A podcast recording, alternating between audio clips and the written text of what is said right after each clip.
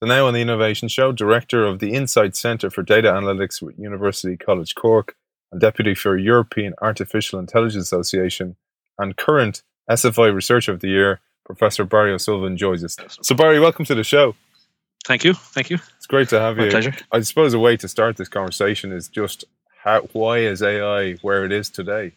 I suppose, look, AI is probably one of the most important technologies that we hear about today, and there's a lot of hype around it, which is good and bad, but there's tremendous opportunity. I suppose AI grew out of, it was coined as a term in the 1950s, where people sat around, people like Marvin Minsky and John McCarthy, try to figure out, how could we make computers think like a human being, and it was slow progress. And you often hear about AI winters, which are basically these sort of periods where AI was one of the hot technologies, and then for some reason didn't become one of the hot technologies, either because funding ran out, nobody could do research in it, or because it sort of oversold itself and couldn't deliver. And I suppose these days, it's certainly on the up and up, and I think it's on the up and up for a few reasons. One is, we're gathering massive amounts of data these days. Everything you do, you're leaving some sort of a data crumb behind you, whether you're using social media or you're phoning somebody or you're sending an email or you're browsing the web or, wearing some smart sensors or something. So there's massive amounts of data being gathered all the time. And you often hear people talking about the fact that in the last 2 years, we've created more data than human beings created since the dawn of time, up to about 2 years ago, right? So, which is amazing, and probably true. But I suppose the other thing that's happened is certain kind of technical advances have occurred. So we all have very powerful computers at our disposal, but we also have seen phenomenally powerful computers built. So there's lots and lots of data, lots of computing power. And I suppose also there have just been some really smart advances in the field of artificial intelligence that when you put them all together, this sort of perfect soup has allowed us to really excel, So, where, 20 years ago, there were big wins like Deep Blue beating Kasparov at chess. We're now talking about self-driving cars and all that sort of stuff, which is phenomenal progress in such a short period of time. Yeah, and with that huge amount of data, we have to be careful what crumbs we leave. It's almost like you have to clear your personal browser history because you're being tracked at every point. Yeah, well, privacy is becoming far more difficult now because if you just, so forgetting social media and like what we're leaving online, just imagine how many data points you'd need to uniquely identify somebody. So, think about, the people living on your street or living in your village or whatever. And if you knew, say, people's date of birth, and some guy come along and said, well, I'm talking about a man and he was born on the 4th of April, 1957, then those two things alone probably uniquely identify that person, So just with very, very few data points, or you might say, if that doesn't uniquely identify someone, then there's very, very few people in the locality that would have that particular gender born on that particular date. But somebody told you something else, like, well, and it's the person with blue eyes, or the person that drives the yellow car, or, drives to the nearest town twice a week, then, you very quickly can uniquely identify people. So we don't need very many crumbs for people to be no longer anonymous, and that's the challenge. And I suppose, for this reason, there's a lot of talk these days around privacy, around security, around data protection. So what people can do with your data. So it's a very, very hot topic. And quite a difficult one. There was an experiment done in the US about 2 years ago. I think the privacy lab at Harvard did it, and they took two publicly available data sets. I think one was an anonymized data set for health conditions, where anonymized means that the person's name and address was removed, but their gender, date of birth, and their, I think, postcode was left in the data. And then they also could access the register of electors, which is publicly available in most states in the US. So you get name, address, and so on, and whether they can vote or not. But if you put those two things together, because the date of birth and the gender are almost unique to identify people, then I think something like 85% of people in the state of Washington were uniquely identified just from this data alone, which is publicly available. Which is so not only could he identify who you were, but because it was a health record, they could identify what conditions you were suffering from, which is kind of embarrassing and scary. It kind of debunks that whole thing, Barry, about people being so privacy concerned. I suppose one has to make the distinction between how easy it is to break somebody's privacy, just in terms of public data. And whether someone should be allowed to. So, for example, for some countries like Germany, for example, where even though it is easy to identify somebody, if the person's intention is that their privacy be respected, then it's often there are situations where it's considered illegal just to try and identify them, even though the data is available. The act of sort of identifying the persons from de-identified data is actually a crime. So the whole question of data protection, there's the European GDPR coming at us in a couple, next year, which has got all sorts of rules and regulations about, if there's data about you, then someone can only use that for something for which you've given informed consent for, and these sorts of things. So it's really becoming such a challenge. And of course, people talk about giving informed consent for data, but lots of times when you sign up to a new app on your phone or sign up to a new service, you often give that consent, maybe unwittingly, So you might end up going through a couple of screens and say, "Well, do you know that with your data we could do the following?" So just get me there. Just give me the service, please. I find that really interesting because that's what we see all the time. People are like, "Oh, I'm really concerned about my privacy," and they just go accept the terms. I know very few people who read the terms and conditions. Yeah, there was some silly example at some conference or other. It might be an urban myth, but it could very well be true. Where people had to sign up for the free Wi-Fi by just going to the thing called free Wi-Fi, and then when they selected it on their phone or their computer, a screen was chucked up saying, click I agree with terms and conditions to access free Wi-Fi, so people just clicked the terms and conditions and connected to the Wi-Fi. And, at the end of the conference, the terms and conditions were presented, you agree to give us, that your firstborn child will wash my car forevermore and all this sort of stuff, just silly things, Yeah. And it was very readable. It was, 10 stupid things that people were promising to do, and nobody read it. So we're concerned about it, but we don't treat it. We're not responsible. We don't act responsibly. Yeah. Do you know one thing that I found really interesting, Barry, was I don't know if you've seen the movie Ex Machina yet.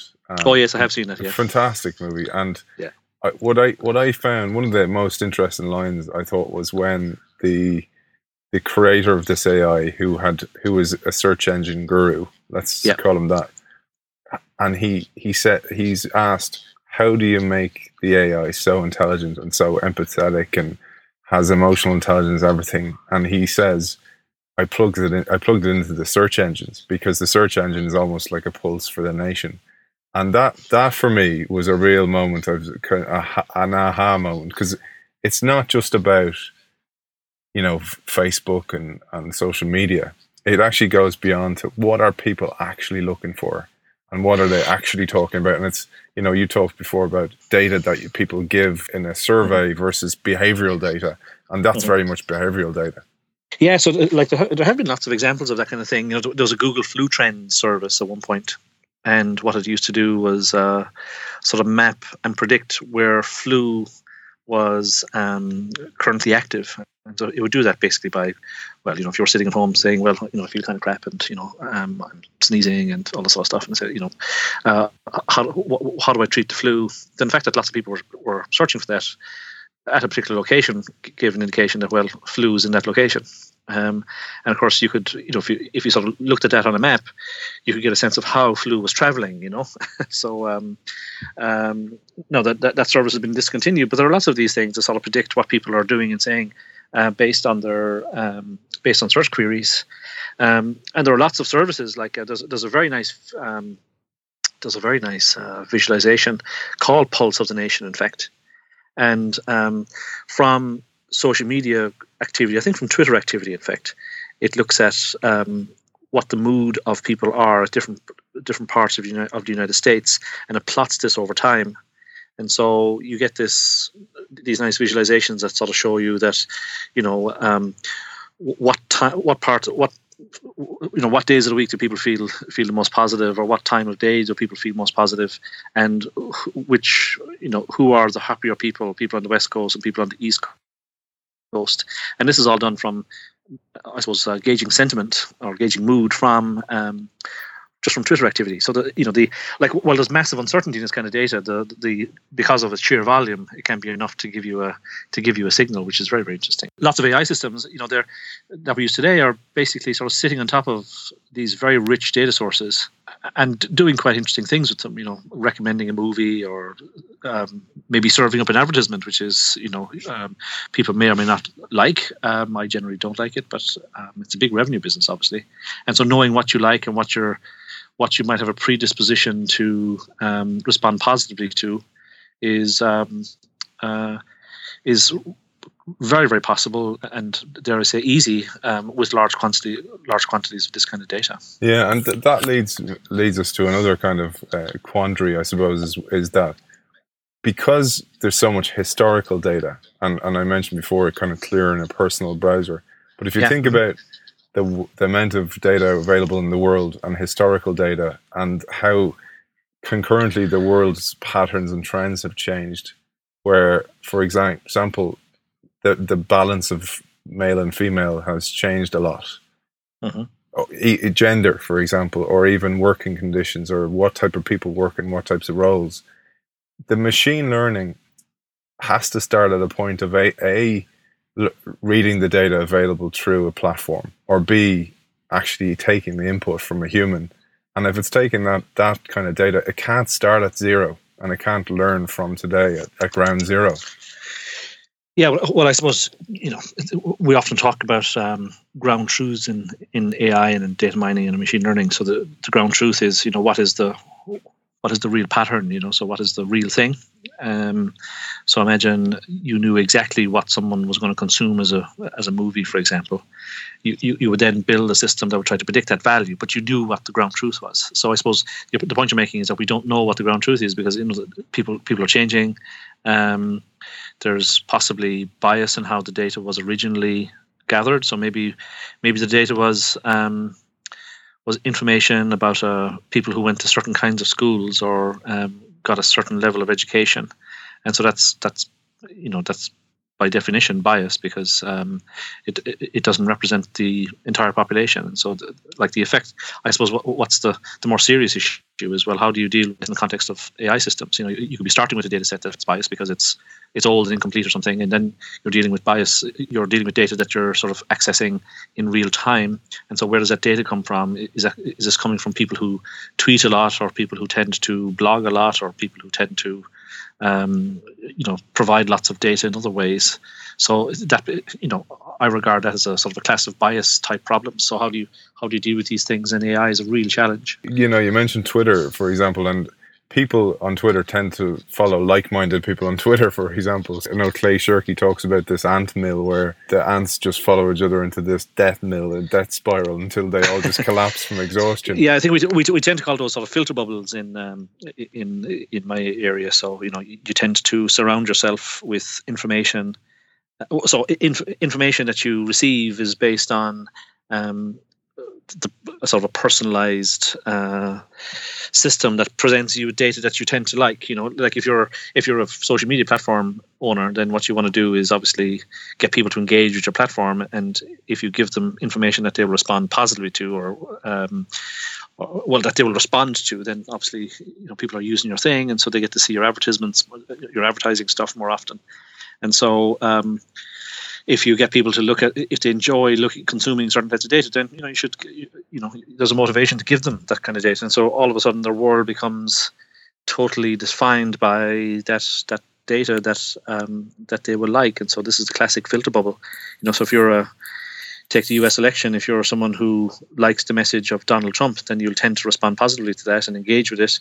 Whereas if you're, you know, someone who you know, like the Hillary message, then, you know, you would not have engaged with the Donald Trump stuff. So, you know, the Hillary person will get to see more and more data that's Hillary-esque, and the person who's responding positively to the Donald Trump data will get more data that's Donald Trump-based, and so they'll end up living in almost parallel worlds, you know. So that's that is a problem. I did this recently where I actually cleared my browser history again to kind of go, okay, let's start from zero. And then the problem is, of course, when you're signed into something, you have a history from being signed in, and it's like you say, it's like you go down a rabbit hole that brings you a certain way because that's the profile you fit, or that's the ad you might have clicked on with your fat finger by mistake on your phone. You're kind of go, I didn't mean to click on that ad, and then you go down this other bubble, and you kind of go, I didn't want to go there. Yeah, absolutely. Like there's a. You know, it's very hard to get back to zero, as you say, you know, like you were talking about a web browser, then, you know, clearing the search history. That's only one aspect of it. You know, there are things called cookies as well, of course, that sort of follow you around the place. And also there's just, you might be logged into the machine, so it knows who you are, it knows where you are, it knows what time of day it is. So it's very, very hard to start at an absolute sort of completely, from a completely clean slate. Yeah. Actually, there's a very funny example of this recently. A colleague of mine at UCC mentioned that he got one of these sort of pull-along shopping trolleys because he tends to walk around the city and he does a lot of shopping, you know. And you know, so you know, you remember that, you know, these are things that your sort of granny used to pull around with to get the messages in the local shop or something. So and he said that after he bought this, the number of advertisements he was getting for walking sticks and other sorts of things went up to the roof. You know, so you know, as a consequence of sort of buying this product, which I suppose from the whatever recommender system was serving up advertisements to him, this was a strong indicator that. That, you know, he was a person who would need these sort of walking aids and everything. But of course, he wasn't. He was a perfectly fit guy, you know. But it was kind of funny. And Barry, so I was thinking about Tay. We talked about Tay and interaction bias, because this is kind of where we're going, where the algorithm will change. But when you go to something like machine learning or chatbots, etc., there's a certain bias that takes place there also.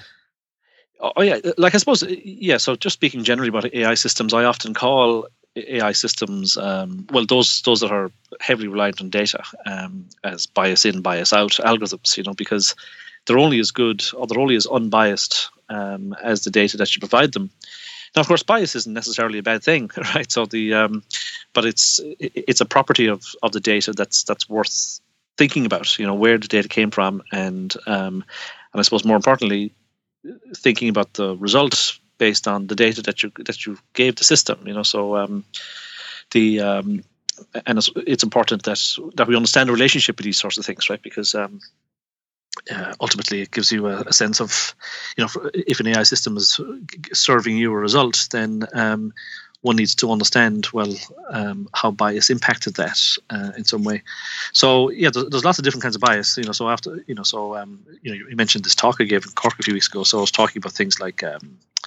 Sort of data biases, a data bias is basically, you know, does bias into data to begin with. So the example I gave there was, you know, if you're searching for cute babies in Google, and if you type in cute babies, you'll tend to get, you know, lots and lots of white Western babies, and that's because there's nothing wrong with the Google search engine in some respect, but it's giving you what it thinks, what's signaled by the data to some extent, right? So this is, you know, we tend to have lots more of that kind of baby on the internet, so you know, people must be looking for this kind of baby.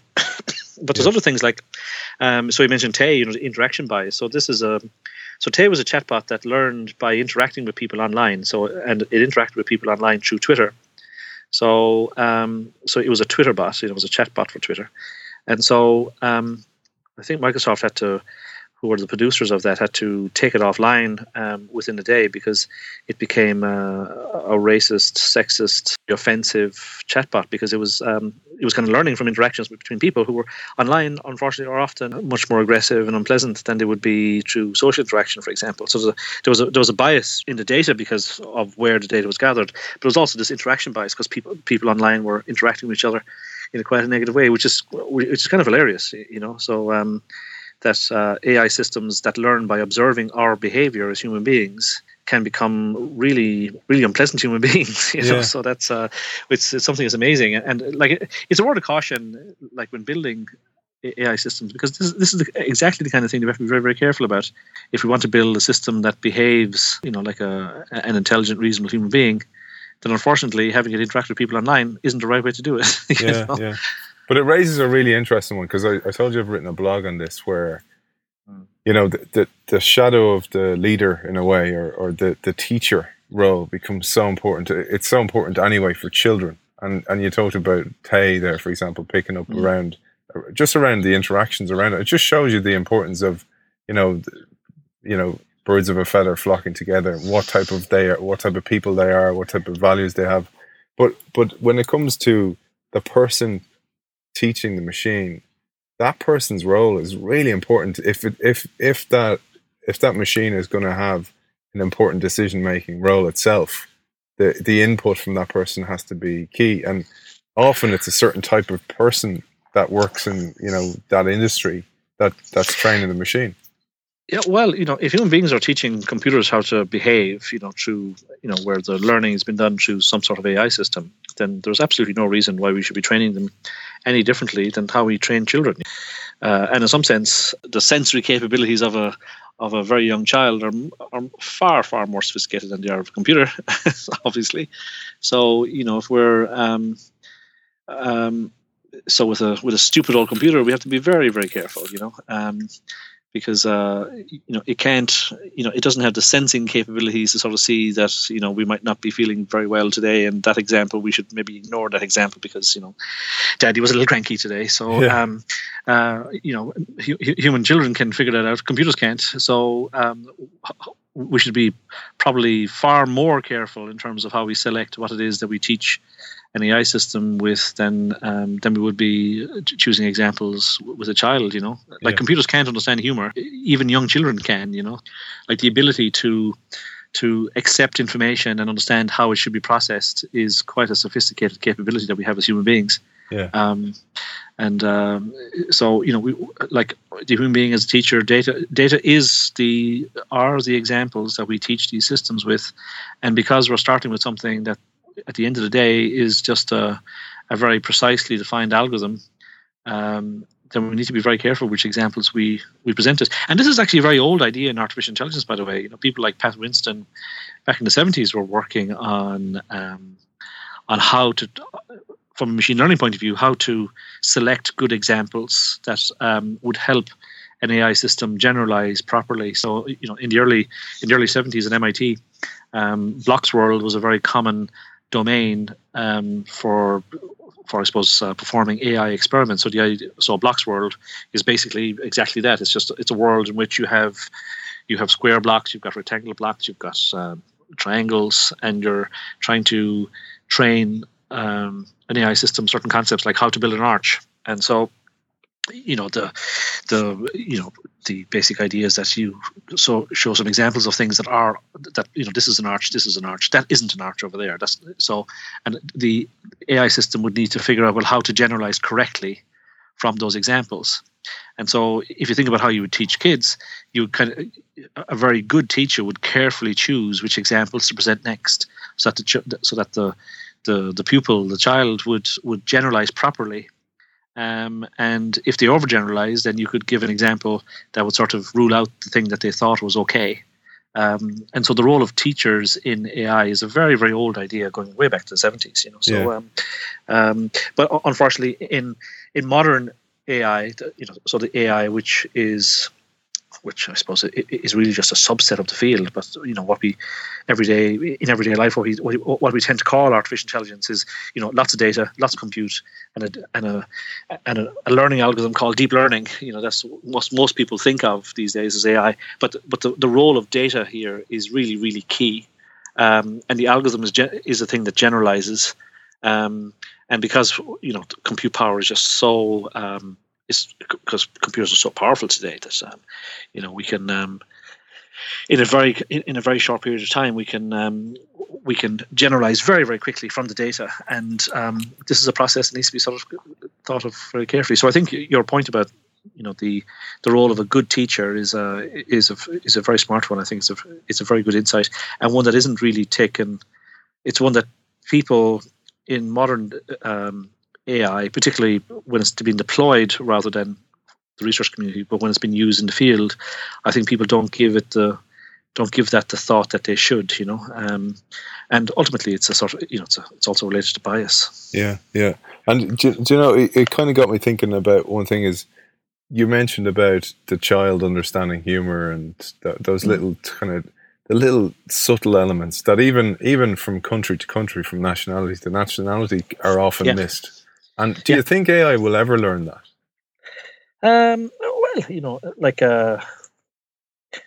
Never say never. I think it will. I think this. I suppose it depends what kind of AI we're talking about. You know, if we're talking about, like, just take chatbots for example. So conversational stuff. I think there's a lot of work being done in conversational AI. So these are chatbots. So these automated systems that you get to chat with through text or even through speech online. You know, to help you buy things, to help you. You know, get some service, you know, buy a ticket for something or whatever. And these are often culturally aware, and they're, you know, so they know that certain phrases are considered polite and certain other phrases are not. And so there are lots of companies that are studying this kind of, these sort of sensitivities. So I think, yes, it's already happening, you know, so particularly in chatbots, conversational systems, they do need to be, they do need to converse in a way that's considered polite, and also even more sophisticated. There are chatbots that interact with you almost at that are culturally aware, but also are aware of the informality with which you like to be interacted with. So for someone who tends to be quite informal, then I know of some companies that are producing chatbot AI that will interact with you, that will learn to interact with you very, very quickly in terms of you know, respond to you in the same level of informality. Wow. So that's very, very interesting, you know. So but a lot of the time, this is just you know, this can be done through data. You know, you see examples of how people tend to speak in their emails to each other. That gives you a sense of how informal or formal they are. Maybe how they respond to interactions from a chatbot. You know, you know, how can you identify sort of a positive reaction from a negative reaction? So this kind of online learning approach is something that's really where the cutting edge is in terms of this type of technology. Yeah, the thing it kind of raises is people think they're safe if they're a creative industry or they're doing non-rote task jobs, but like we've seen recently that the AI can actually learn its own way as well. If you give it a general set of instructions at the start, it can actually win in ways. So I'm referring to Kasparov getting beaten by Big Blue, but then recently there was a win in a computer game where they played a sequence that nobody had ever thought of playing before.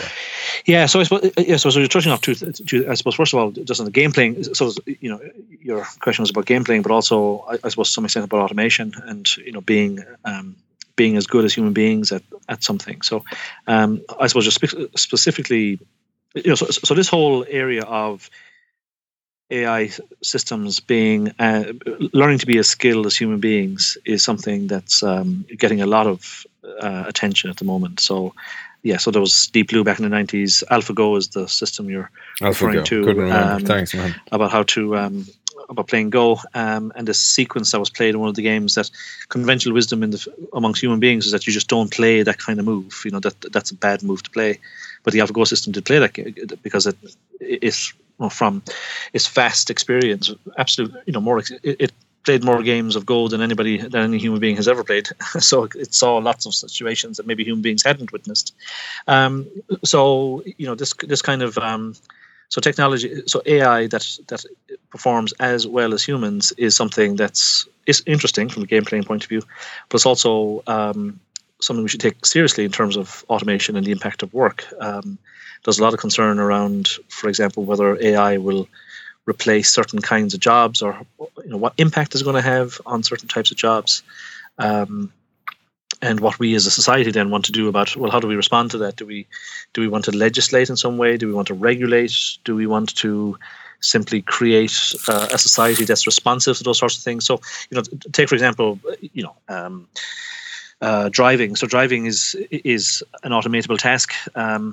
So truck driving is the most common occupation in the United States, but truck driving can be automated. You know, it is possible to build AI systems that do drive trucks automatically. And so the question then becomes, well, just because we can do that, so technologically, the question is, well, should we? You know, so should we automate the truck drivers?